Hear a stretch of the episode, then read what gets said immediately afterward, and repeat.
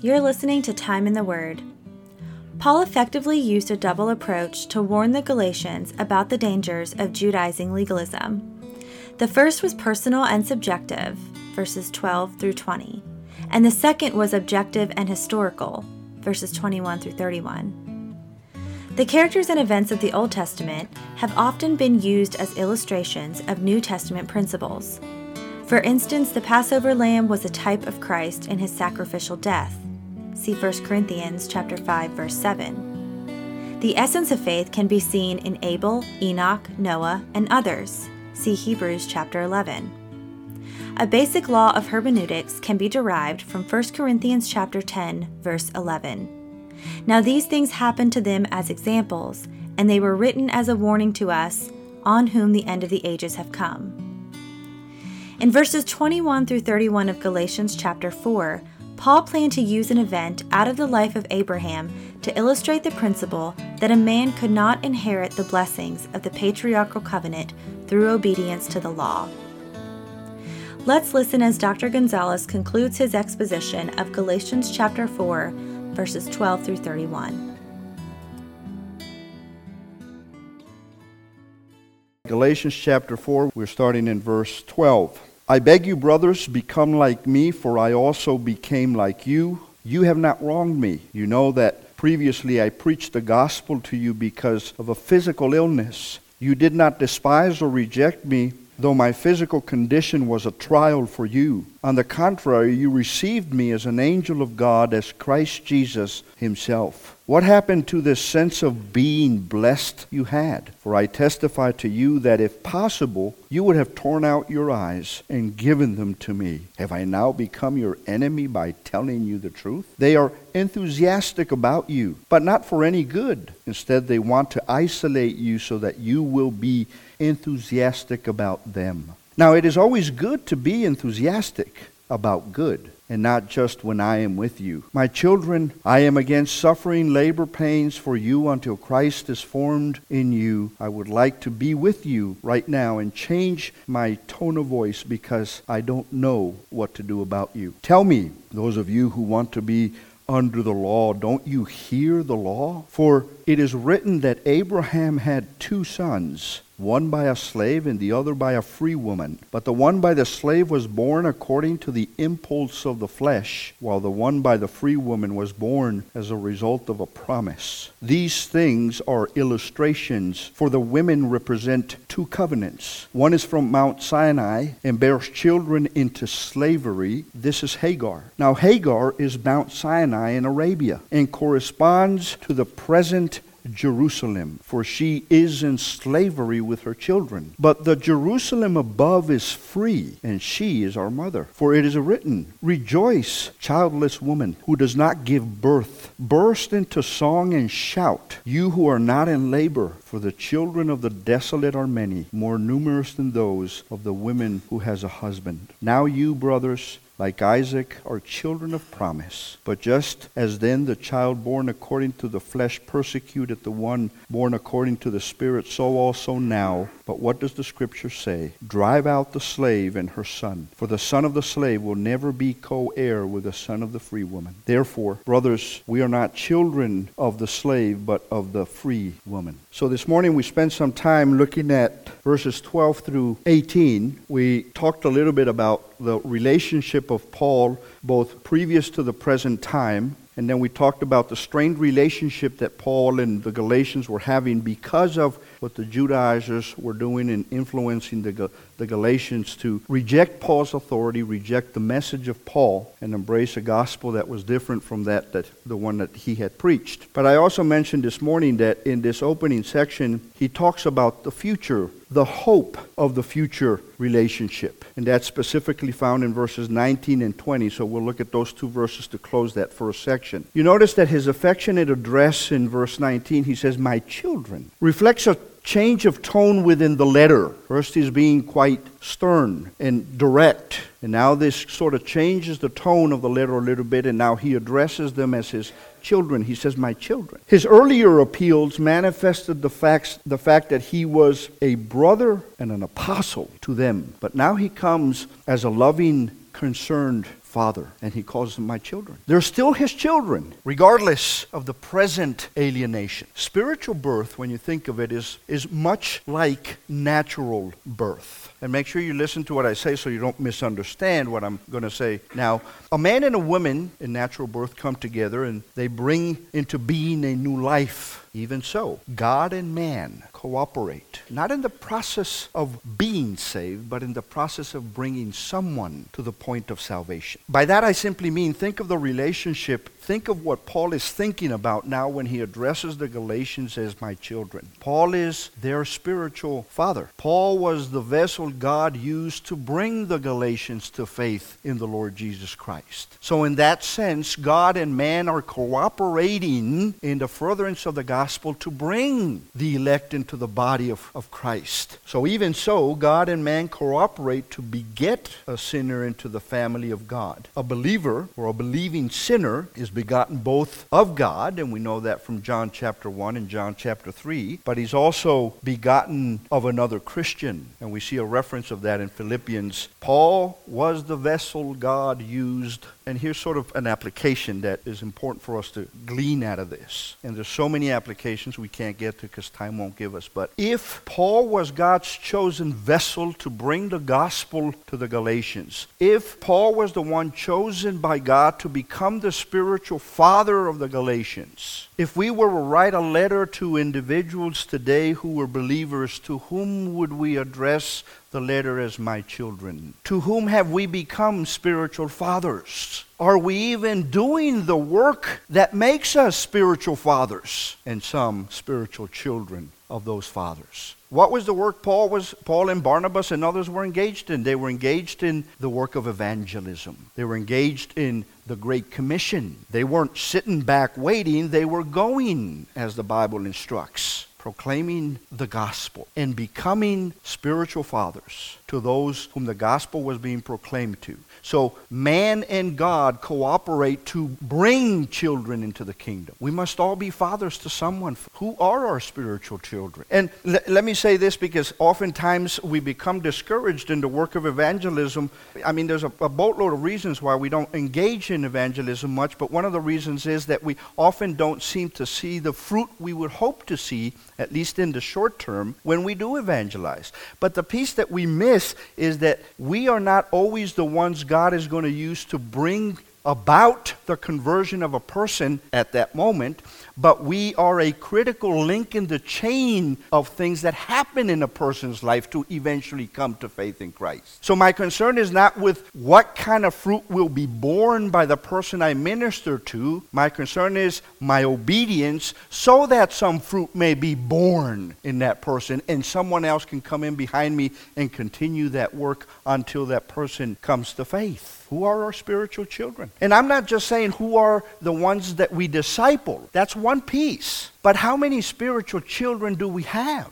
And by that I simply mean, how many people have come to faith in Christ either directly because of what we've done at the moment or because of what we've done throughout their lives to bring them to that place where they become children of the living God? Is it that we have no concern for the lost? Is it that we're that selfish that now that I'm saved, that's all I care about? So he says, my children. The Galatians were regenerated. They became born again under the evangelistic ministry of Paul. Paul experienced labor pains in those days of outreach when he appealed to the pagans to turn from the idols to the living God.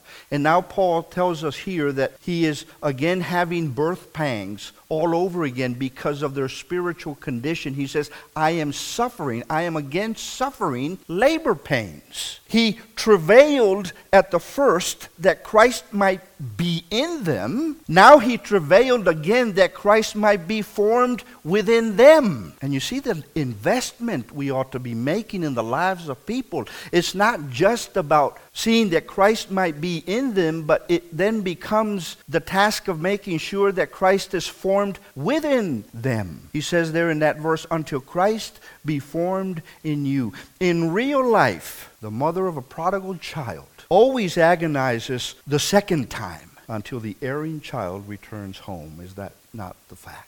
That's his. That's what Paul is saying here. I experienced labor pains when I first reached out to you and shared with you the gospel. Now I'm in labor pains again, desiring to see Christ formed in you. It was a full investment on his part. The Galatians needed to grow up. They needed to shape up. In Ephesians chapter four and verses thirteen and fourteen, he says, until we all reach unity in the faith and in the understanding of God's Son, growing into a mature man with an stature measured by Christ's fullness. Then we will no longer be little children tossed by waves and blown around by every wind of teaching, by human cunning with cleverness and the techniques of defeat. That was his aim, that we get to that point, the point that he talks about in Ephesians chapter four. Paul wanted to visit them as soon as possible. He says in verse twenty, I would like to be with you right now. He hoped that his letter would stop the drift toward legalism and their coldness towards Paul. He desired to talk to them with different, with a different tone of voice than in the way which he had written. He says, change my tone of voice. Now he admitted that he was perplexed. Notice what he says, because I don't know what to do with about you. Imagine Paul saying that. I mean, your current state is such that I don't know what to do about you. He wondered about them. He wondered about the actual amount of influence that these Judaizers had exercised on them. How much heresy had they truly accepted at this point? Were they willingly or unwillingly deceived? He could only know by their response to his letter and by a visit. Now we see in the remainder of this section that we're looking at, we see the conflict now between Isaac and Ishmael, and he uses this as an illustration or as an allegory to make a point. So we're going to spend a little bit of time looking at this final section of uh, that we read here. The characters and events of the Old Testament are often used as illustrations in the New Testament. For instance, the Passover lamb was a type of Christ in his sacrificial death, First Corinthians chapter five. The essence of faith can be seen in Abel, in Enoch, in Noah, and others, according to Hebrews chapter eleven. And we know that the, a basic law of hermeneutics, or a basic law for interpreting the scriptures, can be derived from First Corinthians chapter ten, verse eleven, where it says this, now these things happened to them as examples, and they were written as a warning to us, on whom the ends of the ages have come. So Paul is going to take an actual event in history and use it, the way he says one sometimes ought to apply this principle of interpretation, as an allegory or an illustration to make an additional point than that which the event itself makes. In this section of Paul planned to use, use this event out of the life of Abraham to illustrate the point that a man, and here's the point, could not inherit the blessings of the patriarchal covenant through obedience to the law, which was again the issue that the Galatians were facing as a result of the influence of the Judaizers. So verse twenty-one, he makes an appeal. Someone once said, and you hear this often, I've certainly heard, heard it oftentimes, I don't know who, who originated this statement, but you often hear that those who are ignorant of history are bound to what? Repeat it. So Paul raised the question, verse twenty-one, don't you hear the law? If you're not listening to what the law says, you're going to do again that which you ought not to do, which the law is telling you. So he says, and, and I mean, ju- just the words, do, don't you hear the law? While the Judaizers constantly appealed to the moral, to the civil, and to the ceremonial regulations of Exodus and Leviticus and Deuteronomy, Paul pointed to the book of Genesis. And since all these books were written by Moses, they all constituted the law. To hear the law means to read it, to understand it, to believe it, and to obey it. The command is direct. Notice what he says in the very first section of, of, of that verse. Tell me. Don't you hear? Tell me. He wanted them to answer from the law his question, which was taken out of the law. If they heard the law, if they understood the law, they would not find themselves in their current predicament. Both the imperative and the question were addressed, look at that, uh, uh, verse twenty-one, to those of you who want to be under the law. Those of you who want to be under the law, do you not hear the law? The point is this: if you heard the law, you wouldn't want to be under the law. The verb "you who want to be" shows that the Galatians had not yet submitted to total bondage of legalism. They were not yet under the law, but they were willing to put themselves under the law. Their minds and wills had to be corrected immediately. And that there's another application there. When we see false teaching, when we hear false teaching in the church, and when we see that teaching influencing others, we must address the issue in a timely manner, because if we wait too long, it may be too late. At this point, they were simply willing to be under the law. They were not yet placed under the law by their own volition. He's trying to intervene so as to prevent them to go into full error and to pay the consequences of that error. And there's a difference between the phrases, and notice he uses these two phrases in, in that verse. There's a difference between the phrases "under the law" and "hear the law." Under the law, in the Greek, does not have the article "the." So it reads, "under law." You who want to be under law. But "hear the law" does. What's the difference? What's, you know, what's the d- big deal with that? The difference: under the law refers to the principle of legalism. So you who want to be under legalism, not under the law, but legalism, because that's what you're placing yourself under. Whereas here the law specifically points to the law of Moses. See, so here's kind of the f- train of thought. If you hear the law, the law of Moses, you will not allow yourself to be placed under legalism. If you fail to hear the law, you will end up under legalism, and you will be, end up under bondage in slavery, which is what the allegory is going to make the point about as, as, we, as we move forward. So let's kind of st- recap on the historical situation as we look at verses twenty and twenty-three. Abraham, you recall, was seventy-five years old when God made the covenant with him, Genesis chapter twelve. His wife was sixty-five. She was ten years younger than he was, Genesis chapter seventeen. Obviously, at this advanced age, he was promised by God that he would have many physical descendants, chapter Genesis chapter thirteen. When no child came after ten years, Sarah encouraged Abraham to have a child by Hagar, her young Egyptian handmaid. Abraham consented to the advice, and Ishmael was born when the patriarch was eighty-six years old, Genesis chapter sixteen. Later, however, Sarah conceived and bore Isaac when Abraham was one hundred years old, Genesis chapter twenty-one. I always encourage people that when they read the scriptures, read them slow enough to get a sense of what every word you're reading means and what every, how every word contributes to, to the text itself. Sometimes we read these passages and we we, we just gloss over them in a, in a way that we miss a lot of what is being said, or, or understanding much of the theology of, of the authors of, of the scriptures. But notice where in verse twenty-two, Paul clearly says, in other words, that the scriptures alone, and that was one of the battle cries of the Protestant Reformation, sola scriptura. In fact, that was the material cause of the Protestant Reformation. The scriptures alone must be the basis for theological argument. When we combat heresy, we combat it from the Word of God. Thus, Paul began with an appeal to the infallibility of the Word of God when he says, "For what? It is written." When he fights the Judaizers, the heresy of the Judaizers, and the error of the Galatians, he points them to what? The Word of God. That's what we should do. Always the Word of God. Abraham, we know, actually had more than two sons. After the death of Sarah, we know that he married Keturah, who gave him six more sons, Genesis chapter twenty-five. However, only two sons are important to the illustration of the principle. Ishmael, according to verse twenty-two, was born what? By a slave. Hagar was a young, fertile girl.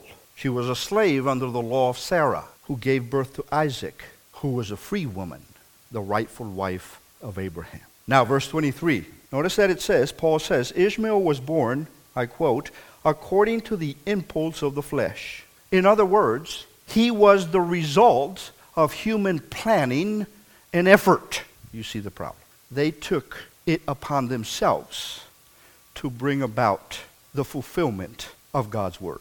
How did that work out? How's it working out presently? Now, well-intentioned, but how's it working out? Abraham believed that he would have children, but when no child was born to Sarah, he heeds to her advice, and he has relations with Hagar. In a sense, in a sense, Ishmael is born by faith and works, right? Because he's not the child of promise, and that's where the works come in. In, in, in ancient cultures, a childless wife would often give her slave girl as a concubine to her husband. We know that Rachel and Leah followed the same practice with Jacob, Genesis thirty. The custom was a natural law, but that is just a point that Paul wanted to argue. A man cannot receive, here's what he's saying this for, a man cannot receive the divine promise by human method. Aren't we guilty of that often? Even the way we do ministry sometimes. We know what should be done. We know what might glorify the Lord. We know what might benefit the lost and the saints. But we don't wait for God to direct us on what, how, and why. And we start making decisions without waiting on the Lord. And we do it in many other areas of life, personal and corporate. We have to be careful to remind ourselves that a man cannot receive the divine promise by a human method.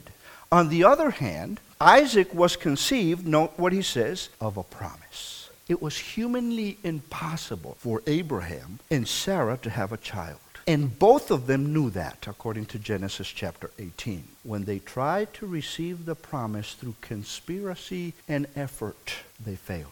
The fruit of their conspiracy and effort, the world has been paying for ever since. They had to trust God alone. Oh, you see the lesson there? They had to trust God alone for the fulfillment of his pledge. Why? Because nothing is too hard for God. Thus, according to Genesis twenty-one one, he came to Sarah as he had said, and the Lord did for Sarah what? What he had promised. He brought life out of the deadness of Sarah's womb. Now the allegory or the illustration. Now let me define allegory. Broad definition. A biblical allegory is a spiritual application of a literal historical event. And it's important to keep that last section of the definition in mind, because an allegory differs from the liberal interpretation of certain things in that the liberals don't actually believe it's an illustration of a historical event, but of a myth. A true allegory is related, linked to a true historical event. Therefore, we say that a biblical allegory is a spiritual illustration of a literal historical event. Paul clearly, firmly believed in the historical accuracy of the events of Genesis. He never referred to a myth. He referred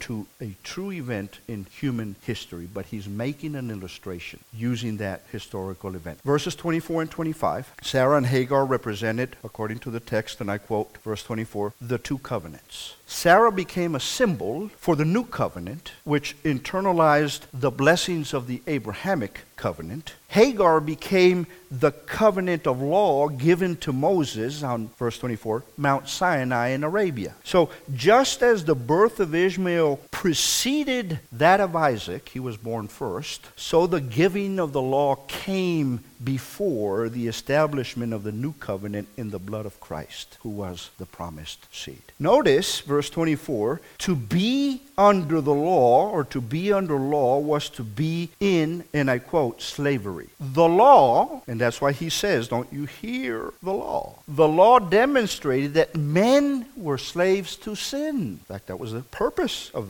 the law, and that they consequently were under the curse of the law. Go read to you just a few verses back, chapter three, verse ten. Paul had just said this to them in the letter, for all who rely on the works of the law are under a curse. Why, Paul? Why are we under the curse? Everyone who does not continue doing everything written in the book of the law is cursed. Who are they? All of us. Ishmael, therefore, represented the attempt, listen, here's where the allegory is, is providing the spiritual illustration. Ishmael thus represented the attempt to receive the Abrahamic blessing by the works of the law, which Paul tells us in Galatians and in Romans that no man is justified by what? The works of the law. Just as Ishmael did not receive the inheritance, the inheritance went to the child of promise, to Isaac, so no person can be born again or regenerate by faith and obedience to the law. That's the point, at least in part, the allegory is trying to make.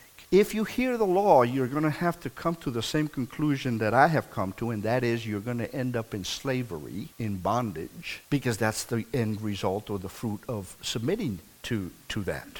So in the, in the first century, Hagar symbolized, as it says in verse twenty-five, the present Jerusalem. Here's something that the Jewish people as a whole did, and one can understand why in part the Judaizers might have been doing this, because perhaps not all the Judaizers had additional agendas for trying to influence the Galatian people. Maybe some were sincere, and they were just simply carrying their, their Jewish baggage into, into Christianity, and maybe had just not successfully uh, separated the two. But the Jewish people, when you read the scriptures, you find that the Jewish people tried to gain the righteousness of God by their own effort, by the sacrificial system centered in Jerusalem, by circumcision, and by conformity to the Mosaic law. That's the way they gained favor with God. And Paul is saying, cursed, cursed, because no one keeps it to the degree that he must in order to please God. The emphasis is exactly what the Judaizers were trying to impose on the Galatians. Just as Jerusalem was in political bondage to Rome, certainly when Christ was there, so the Jewish people, as he says in verse twenty-five, her children, no, present Jerusalem, her children,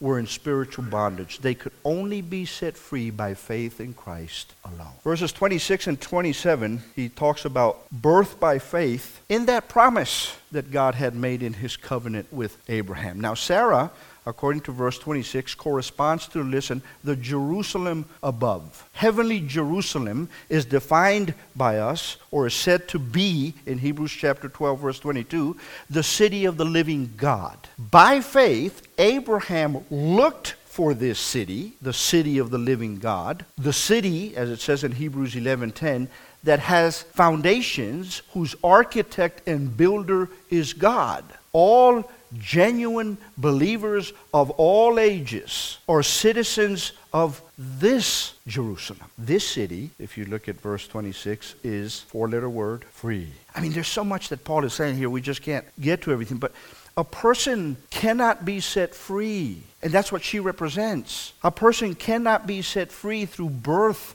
out of a system of legalistic bondage. It just can't happen. Thus, a sinner could not be delivered out of the conformity of the laws of earthly Jerusalem, of the child who was not of promise. He must be born out of a free system, as Isaac was begotten by Sarah. Just as God had to quicken the deadness of Sarah's womb, she could not bear a child. The fact that she did is a miracle. So God must also quicken those who are dead in their trespasses and sins. Every conversion is a miracle. Every conversion is a work of God as he uses humans to reach people with the truth of the gospel. If it were not by the grace of God, by the mercy of God, by the love of God, we would all today be lost in sin. We cannot fathom today what glory will be like. And glory will be such, there will never be a time when we are not in awe of heaven and